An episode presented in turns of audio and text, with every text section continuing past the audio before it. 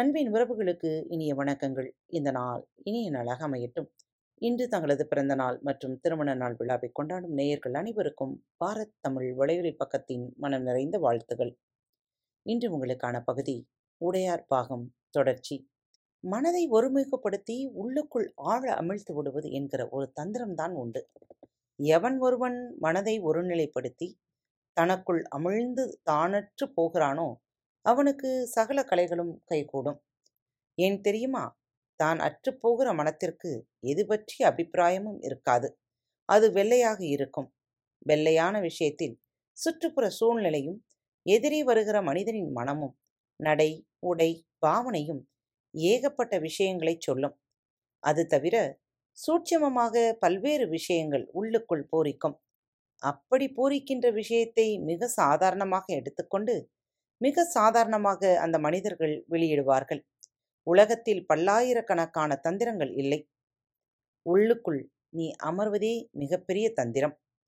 அப்படி உள்ளுக்குள் அமர்ந்தவனுக்கு என்ன விதை? எங்கே முளைக்கிறது? முளைக்கப் போகிறது என்று தெரியும். பூமி எப்போது நடுங்கும் என்று தெரியும். யாருக்கு எந்த இடத்தில் ருத்திர பூமி விதிக்கப்பட்டிருக்கிறது என்று தெரியும். இவற்றில் எது தெரிந்தாலும் அதை பற்றி அவன் எந்த அபிப்பிராயமும் கொள்வதில்லை. எதை பற்றியாவது அபிப்பிராயம் கொள்ளும்போது அந்த அபிப்பிராயம் கண்ணை தூசு போல் மறைக்கிறது.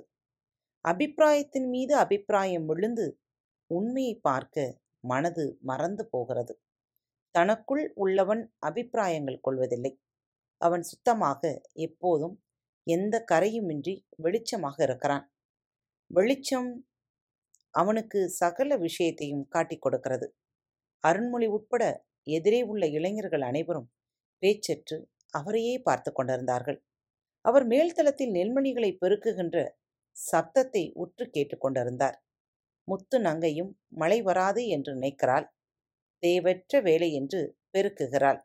ஆனால் மாலை நிச்சயம் மழை வரும். இப்போது குளிக்கப் போகலாமா? என்று அவர் நிதானமாய் கையொன்று எழுந்தரித்தார் அவருக்கு கைத்தாங்களாக இரண்டு மூன்று பேர் வந்து தூக்கி நிமிர்த்தி விட்டார்கள். கீழே கிடந்த சால்வையை எடுத்து அவர் மீது போர்த்தினார்கள். அவர் கமண்டலத்தையும் தண்டத்தையும் எடுத்துக்கொண்டார்கள் நீண்ட கழுகி கையில் பிடித்து அதை மெல்ல ஊன்றியபடி அவர் வாயில் பக்கம் போனார்.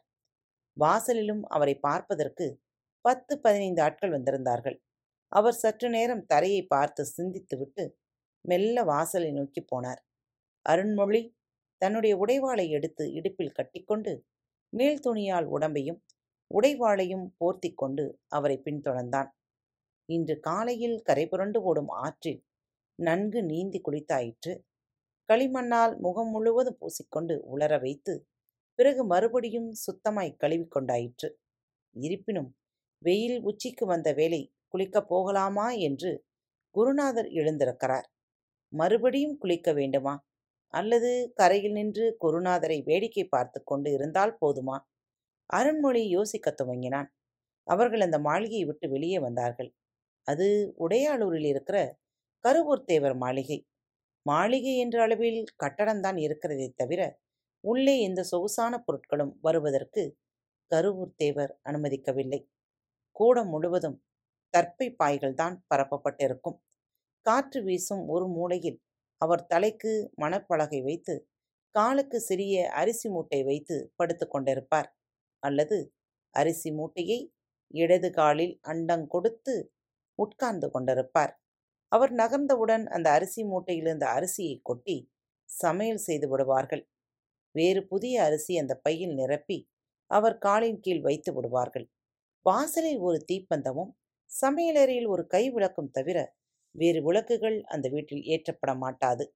வாசலுள்ள உடையாளூர் மக்கள் அவரை கண்டதும் காலில் விழுந்து நமஸ்கரித்தார்கள். கருவூர் தேவர் படியிறங்கிவிட்டு மாளிகையின் வெளிப்புறம் போய் நின்று கொண்டார். என்ன வேண்டும்? என்பது போல் எல்லோரையும் உற்று பார்த்தார். வாசலில் இருந்தவர்கள் சிலர் தங்கள் உடல்நலனை பற்றி பேசினார்கள். ஓயாது இருமல் என்று ஒரு கிழவன் கூற அவன் முதுகை தடவி கொடுத்தார். வயதாகி விட்டதல்லவா? இனி இதை நிறுத்த முடியாது. இதோடு வாழ பழகிக்கொள். தொண்டை வலிக்கும் போதெல்லாம் சுடிநீர் குடி. முதுகு தடவிக்கொண்டே கருவூர் தேவர் பேச. அப்போதும் அந்த கிழவன் வேகமாக இருமினான். சிறிது அசைந்தாலும் அவனுக்கு இருமல் ஆரம்பித்து விடுகிறது. அந்த இருமலுக்கு நடுவே பரிதாபமாக பேசினான். எனக்கு நூற்று மூன்று வயதாகிறது. ஆனால் இறக்க முடியவில்லை. இறப்பதற்கு தெரியவில்லை. தற்கொலை பாவம் என்று சொல்கிறார்கள். எனக்கு சுமூகமான மரணத்தை குருதேவர் தர வேண்டும் என்று கைகொப்பினான் நீ இடங்கை வீரன் அல்லவா? ஒரு வீரனுக்கு சுமூகமான மரணம் எப்போதும் வரும். போரில்தானே எல்லா போர்களிலும் ஜெயித்து வாகை சூடி சோழ தேசத்தை உச்சநிலைக்கு கொண்டு வந்து விட்டாய். உனக்கு மரணமா பரிசா தருவது? கவலைப்படாதே. உன்னுடைய இருமல் விரைவில் குணமாக நான் உதவி செய்கிறேன். இன்று இரவு மருந்து தயார் செய்து நாளை காலையில் புகட்டி விடுகிறேன். இப்போது நம் மாளிகை வாசலில் படுத்துக்கொண்டு தூங்கு என்று தலையை தடவினார். அந்த கிழவன் கால் தொட்டு கும்பிட்டு விட்டு இரண்டு பெண்கள் வந்து குசுகுசுப்பாய் அவரிடம் ஏதோ பேசினார்கள். அவர்களுடைய மாதாந்திர விளக்கு பற்றி பேசுவது அவர்கள் முகபாவத்தில் இருந்து தெரிந்தது.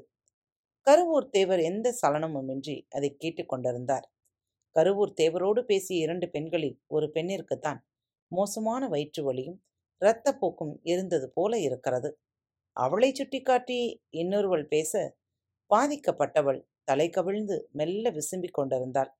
அவளுக்கு இருபது வயது இருக்கும். விவசாய குடும்பத்தைச் சேர்ந்தவள் போல தெரிந்தாள். திருமணமாகி குழந்தை பெற்ற உடம்பாகவும் பார்ப்பதற்கு தெரிந்தது. கருவூர் தேவர் மெல்ல முணுமுணுக்க அவள் மார்சலையை நீக்கிவிட்டு பருத்த தன் முளைகளை கருவூர் தேவருக்கு காட்டினாள். கருவூர் தேவர் தன் விரலால் அவள் இருதயத்தை தொட்டு உன்னிப்பாக கவனித்தார். புறங்கையால் மூச்சுக்காற்று எப்படி வருகிறது? என்று பார்த்தார். அவளை திரும்பி முதுகை நீவினார். மேல் புடவை நீக்கப்பட்டு இடுப்பு புடவை மட்டும் சிறிதளவு உடுத்திக் கொண்ட நிலையில் அந்த பெண் தலை குனிந்து நின்றாள். தொலைவில் உள்ள ஆண்கள் அனைவரும் கைகட்டி பார்த்து கொண்டிருந்தார்கள். கருவூர் தேவர் மறுபடியும் அந்த பெண்ணை தன் பக்கமாய் நிமிர்த்தி உள்ளங்கை விரித்து மறுபடியும் அந்த பெண்ணிடம் ஏதோ சொல்ல அந்த பெண் இடுப்பு புடவையை தளர்த்தி கொண்டாள். அடிவயிறு மட்டும் மறைந்த நிலையில் அவள் நிற்க தன் உள்ளங்கையை அவள் வயிற்றில் வைத்து கருவூர் தேவர் கண்கள் மூடிக்கொண்டார். அந்த கைகளின் வழியே ஏதோ ஒரு வித்தை அந்த வயிற்றுக்குள் நடந்து கொண்டிருக்கிறது என்பது போல் தொலைவிலிருந்து பார்த்த ஆண்களுக்கு தெரிந்தது. அந்த பெண் கிட்டத்தட்ட நிர்வாணமாய் நிற்பது அவர்களுக்கு எந்த கிளர்வையும் கொடுத்து விடவில்லை. அந்த பெண்ணும் வெட்கப்படவில்லை. அந்த பெண்ணுக்கும் இந்த ஆண்களுக்கும் நடுவே தெய்வம் போன்ற ஒரு குருநாதர் இருப்பதால் எவருமே எந்த சலனமும் இல்லாமல் அமைதியாய் நடப்பதை வேடிக்கை பார்த்து கொண்டிருந்தார்கள். சிறிது நேரம் கையை மௌனமாக அவள் வயிற்றில் வைத்த பிறகு சடக்கென்று எடுத்து வேகமாக நடந்து போய் மணலை அள்ளி கைகளை மணலால் தேய்த்து துடைத்து கொண்டு காவிரி நீரில் இறங்கி நீரை அள்ளி எடுத்து முழங்கை வரை கழுவிக்கொண்டு அந்த பெண்ணை கூப்பிட்டு குளித்துவிட்டு வீட்டுக்கு போ என்று சொல்ல அந்த பெண் இறங்கி முழங்கால் அளவு ஜலத்தில் மெல்ல புதர்கள் இருக்கும் பக்கம் நடக்கத் துவங்கினாள். அவள் பின்னே காவலுக்கு வந்த மறு பெண்ணும் தொடர்ந்து போனாள். அவர்கள் போனதும் கருவூர் தேவரை பின்தொடர்ந்து ஆண்கள் அவரை நெருங்கி வந்து நின்றார்கள். குளிக்கலாமா?